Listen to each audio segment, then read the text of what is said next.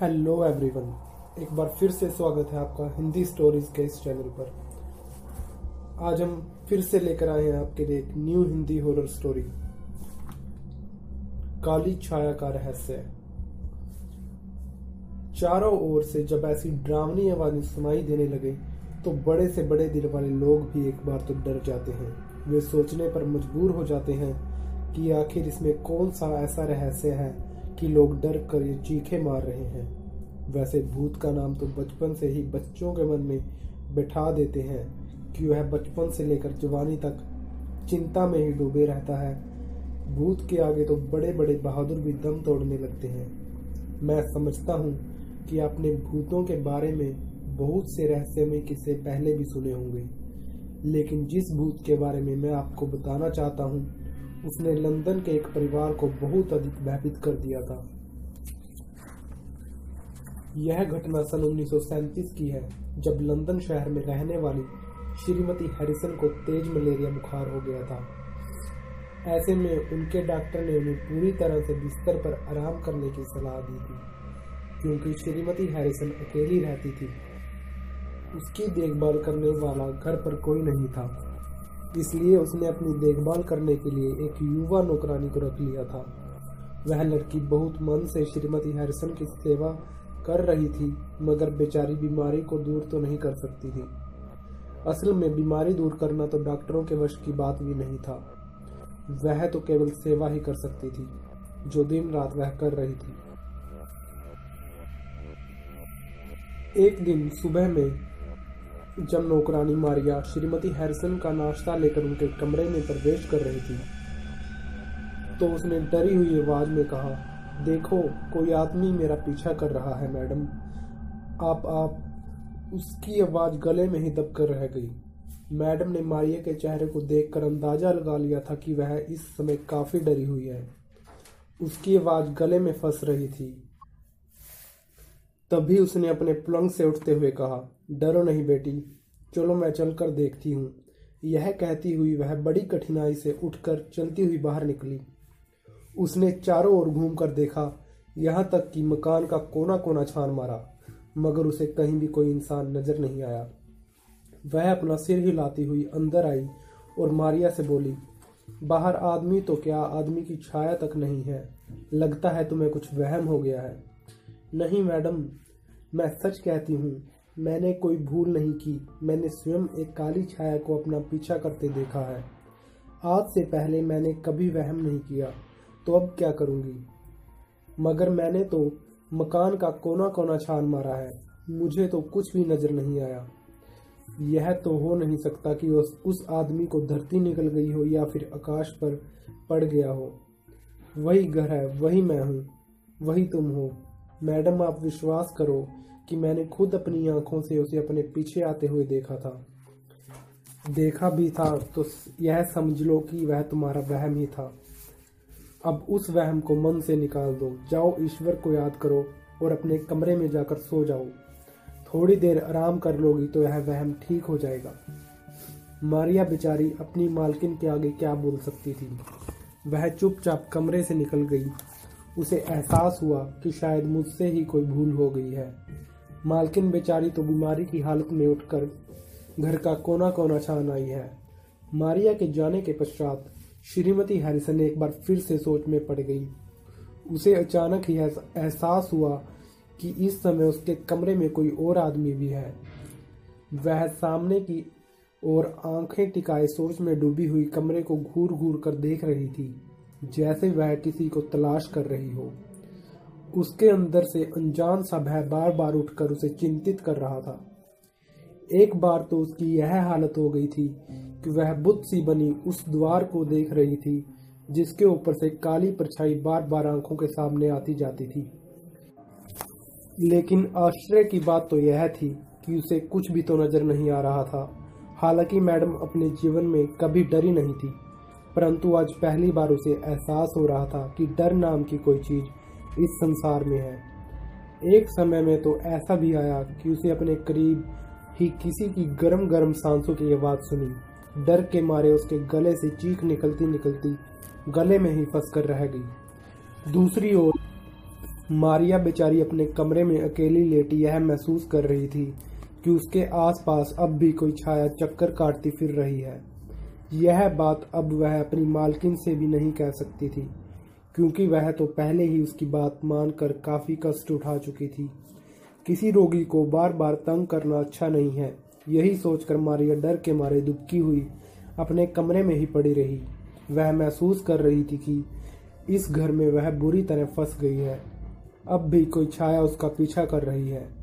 उसे भाग जाना चाहिए। इस मकान से फरारी ही एकमात्र रास्ता है। नहीं तो यह रहस्यमय छाया उसे नहीं छोड़ेगी। वह इस मकान में मर जाएगी। यह बुढ़िया तो बच भी जाएगी, लेकिन वह जवानी में ही मर जाएगी। मौत का भयंकर साया उसके पूरे शरीर को अपनी चपेट में ले रहा था। वह महसूस कर रही थी कि अभी अभी काली छाया उसका गला दबाने वाली है। गला दबते ही उसकी साँसें बंद हो जाएगी और वह सदा के लिए संसार से विदा ले लेगी। उसके शव को एक लकड़ी के बक्से में बंद कर ज़मीन में दबाकर मिट्टी में दबा देंगे। बस ऊपर एक तख्ती लिख कर लगा देंगे। स्वर्गवासी मारिया, जन्म मृत्यु बस यही बचेगा इस संसार में। उसके जीवन की भांति इस समाधि का भी अंत हो जाएगा। उसकी जगह पर कुछ वर्षों के पश्चात किसी और को भी दबाया जा सकता है। ऐसी ही है यह दुनिया। सब लोग ही मौत के नाम से डरते हैं। जीवन से तो सभी प्यार करते हैं। इसका उदाहरण उसके सामने था। यह बूढ़ी जो जीवन और मृत्यु के बीच लटक रही थी और फिर भी मौत से डरती थी। मारिया ने महसूस किया वह छाया अब भी उसके चारों ओर चक्कर काट रही है। काली छाया नहीं यह तो मौत की छाया है जो उसे ले जाना चाहती है। उस, उसने बुढ़िया को छोड़कर उसे ले जाने का फैसला कर लिया है। बुढ़िया बच जाएगी पर वह मारी जाएगी। नहीं नहीं वह मरना नहीं चाहती। वह तो जीना चाहती है। अपने उस प्रेमी के लिए, उस जाने के लिए जो मुझसे प्रेम करता है, वह तो उसके बिना एक पल नहीं रह सकती। यदि काली छाया ने उसे मार डाला तो जानी भी मर जाएगा। एक दिन में दो खून हो जाएँगे। मारिया का सारा शरीर पतझड़ के पत्ते की भांति काँप रहा था। उसने महसूस किया कि इस ठंड के मौसम में भी उसे पसीना आ रहा है। जानी जानी उसकी प्रतीक्षा कर रहा होगा। जानी का हंसता हुआ चेहरा अब भी उसकी आँखों के सामने घूम रहा था। उसकी नीली आँखें, गोरा रंग, गठा हुआ शरीर, उसके होठों पर हर समय हँसी नाचती रहती थी। कितना प्यार करता था। वह उसे प्यार के सपने, शादी के वादे सब कुछ ही तो किया था। उसके जाने से मगर यह सब वादे धरे के धरे रह जाएँगे। हर चीज़ उससे रूठ जाएगी। यह काली छाया तो मौत की छाया है। उसे इससे बचना होगा। अपने लिए नहीं तो अपने जाने के लिए जीना होगा। वह अपने प्रेमी को धोखा नहीं दे सकती। उसे यहाँ से भगाना ही होगा। वह यह भी जानती थी कि यदि मैंने मालकिन को जाने के लिए बोला तो वह कभी मानने वाली नहीं है। इसलिए मारिया ने रात को भाग जाने की पूरी तैयारी कर ली थी। जैसे ही उसने मालकिन को नींद की गोली देकर सुला दिया उसी रात वह चुपके से घर से भाग गई। नौकरानी के भागते ही श्रीमती हैरिसन के दिल पर क्या बीती, यह तो वो बेचारी ही जानती है। उसे इस बात का पता ज़रूर लग गया था कि उसके घर में किसी भूत की छाया पड़ रही है। कोई दुष्ट आत्मा उनके घर में घुस आई है, यह केवल उसका वहम नहीं था, परंतु उसने उस छाया को कई बार महसूस किया था। कई बार उसने नथनों से निकली गर्म गर्म सांसों को उसने महसूस किया था। एक बार तो उसने यहाँ तक भी महसूस किया कि उसने अपना हाथ उसके हाथ में दे दिया है, जो बहुत ठंडा था, जैसे कोई बेजान सी चीज़ हो। उस दिन से ही श्रीमती हैरिसन ने अपने फ्लैट को किसी और को किराए पर देने का फैसला कर लिया और अपने लिए एक बड़ा फ्लैट किराए पर लेकर रहने लगी। अपने फ्लैट को जिसको किराए पर दिया था, उसे उसने भूत वाली बात बिल्कुल नहीं बताई थी। यदि वह ऐसा करती तो शायद उसे कोई किराए पर नहीं लेता। श्रीमती हैरिसन के मकान में जूली नाम की लड़की आई थी, जिसने अभी अभी एमए की परीक्षा दी थी। जूली जब इस मकान में आई तो उसके साथ वहाँ एक घटना घटी।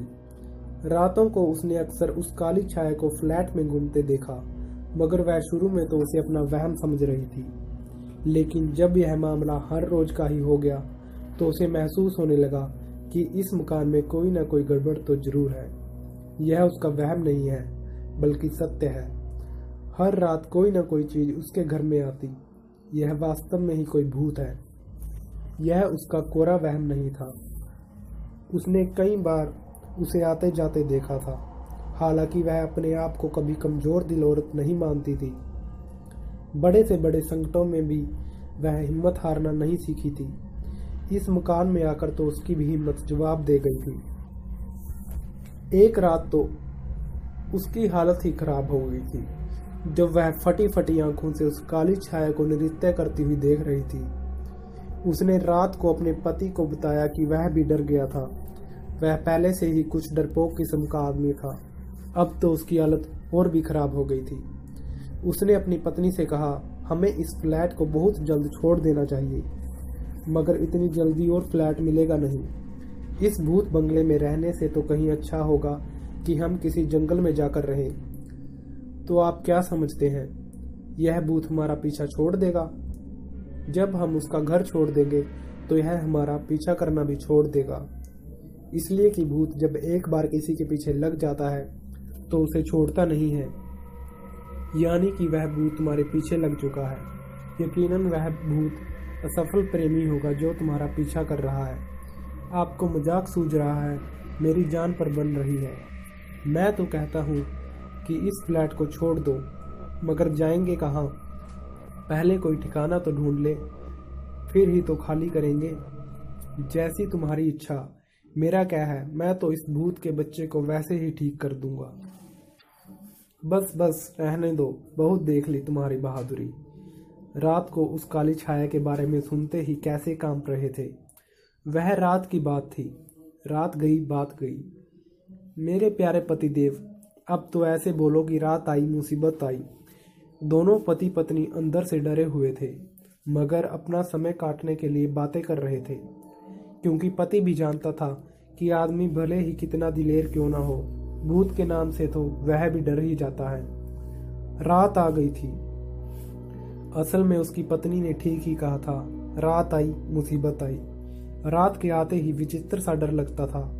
हालाँकि वे दोनों पति पत्नी पलंग पर सो रहे थे। फिर भी डर उन पर सवार था।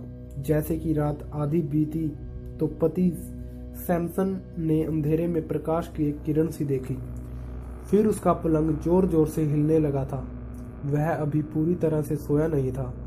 उसकी आँखें आधी खुली थी। अपने सामने ही एक विदेशी पुरुष को खड़े देखा। उसे ऐसा प्रतीत हुआ जैसे उसके पूरे शरीर को लकवा मार गया हो। वह उसे बुरी तरह घूर रहा था, जैसे अभी अभी काट कर खा जाएगा। कुछ देर के पश्चात जैसे ही उसने आँखें खोलकर देखा तो वहाँ पर कुछ भी नहीं था। वह उसकी नज़रों के सामने से ही गायब हो गया।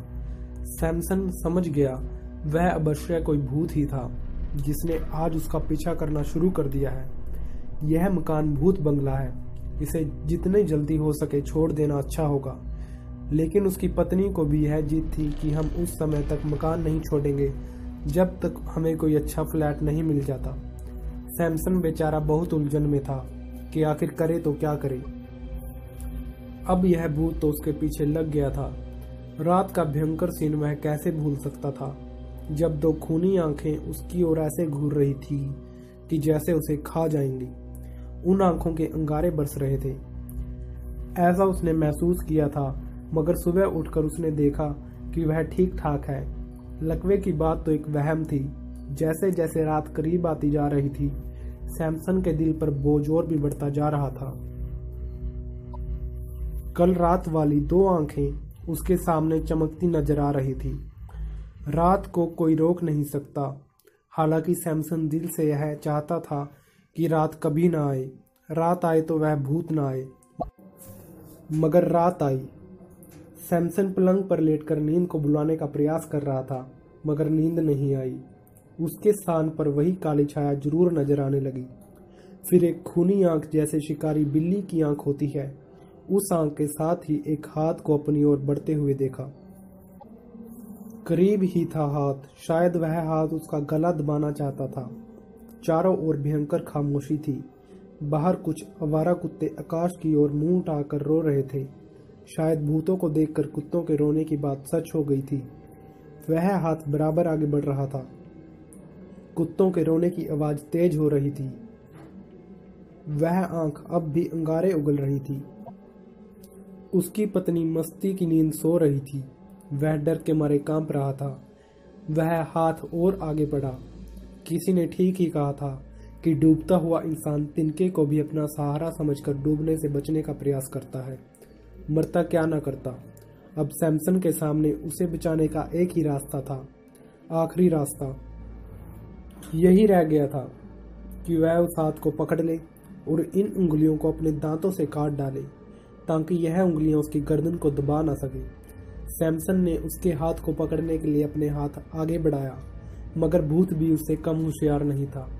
उसने भी अपना हाथ छुड़वाने की पूरी कोशिश की। इसी छीना चपटी में सैमसन के हाथ में उसकी उंगली आ गई। बस फिर क्या था? क्रोध से भरे सैमसन ने उस उंगली को पूरी ताकत से पकड़कर अपने दांतों तले लेकर काट डाला। फिर वह पागल सा हो उठा। उसने एक चीख सुनी। फिर किसी के भागने की आवाज़ सुनाई दी। उसकी गर्दन दबने से बच गई। जान बची तो लाखों पाए। दूसरी सुबह ही सैमसन ने उस फ्लैट को खाली कर दिया। यह कहानी आपको कैसी लगी और आपको किस तरह की कहानियाँ पसंद है कमेंट बॉक्स में ज़रूर लिखें, ताकि हम आपके लिए आपकी पसंदीदा कहानियाँ लेकर आ सकें। इसी तरह की और भी कहानियाँ सुनने के लिए हमारे चैनल को अभी सब्सक्राइब करें। मिलते हैं आपको नेक्स्ट दिलचस्प कहानी के साथ। तब तक के लिए हैव ए नाइस डे और गुड नाइट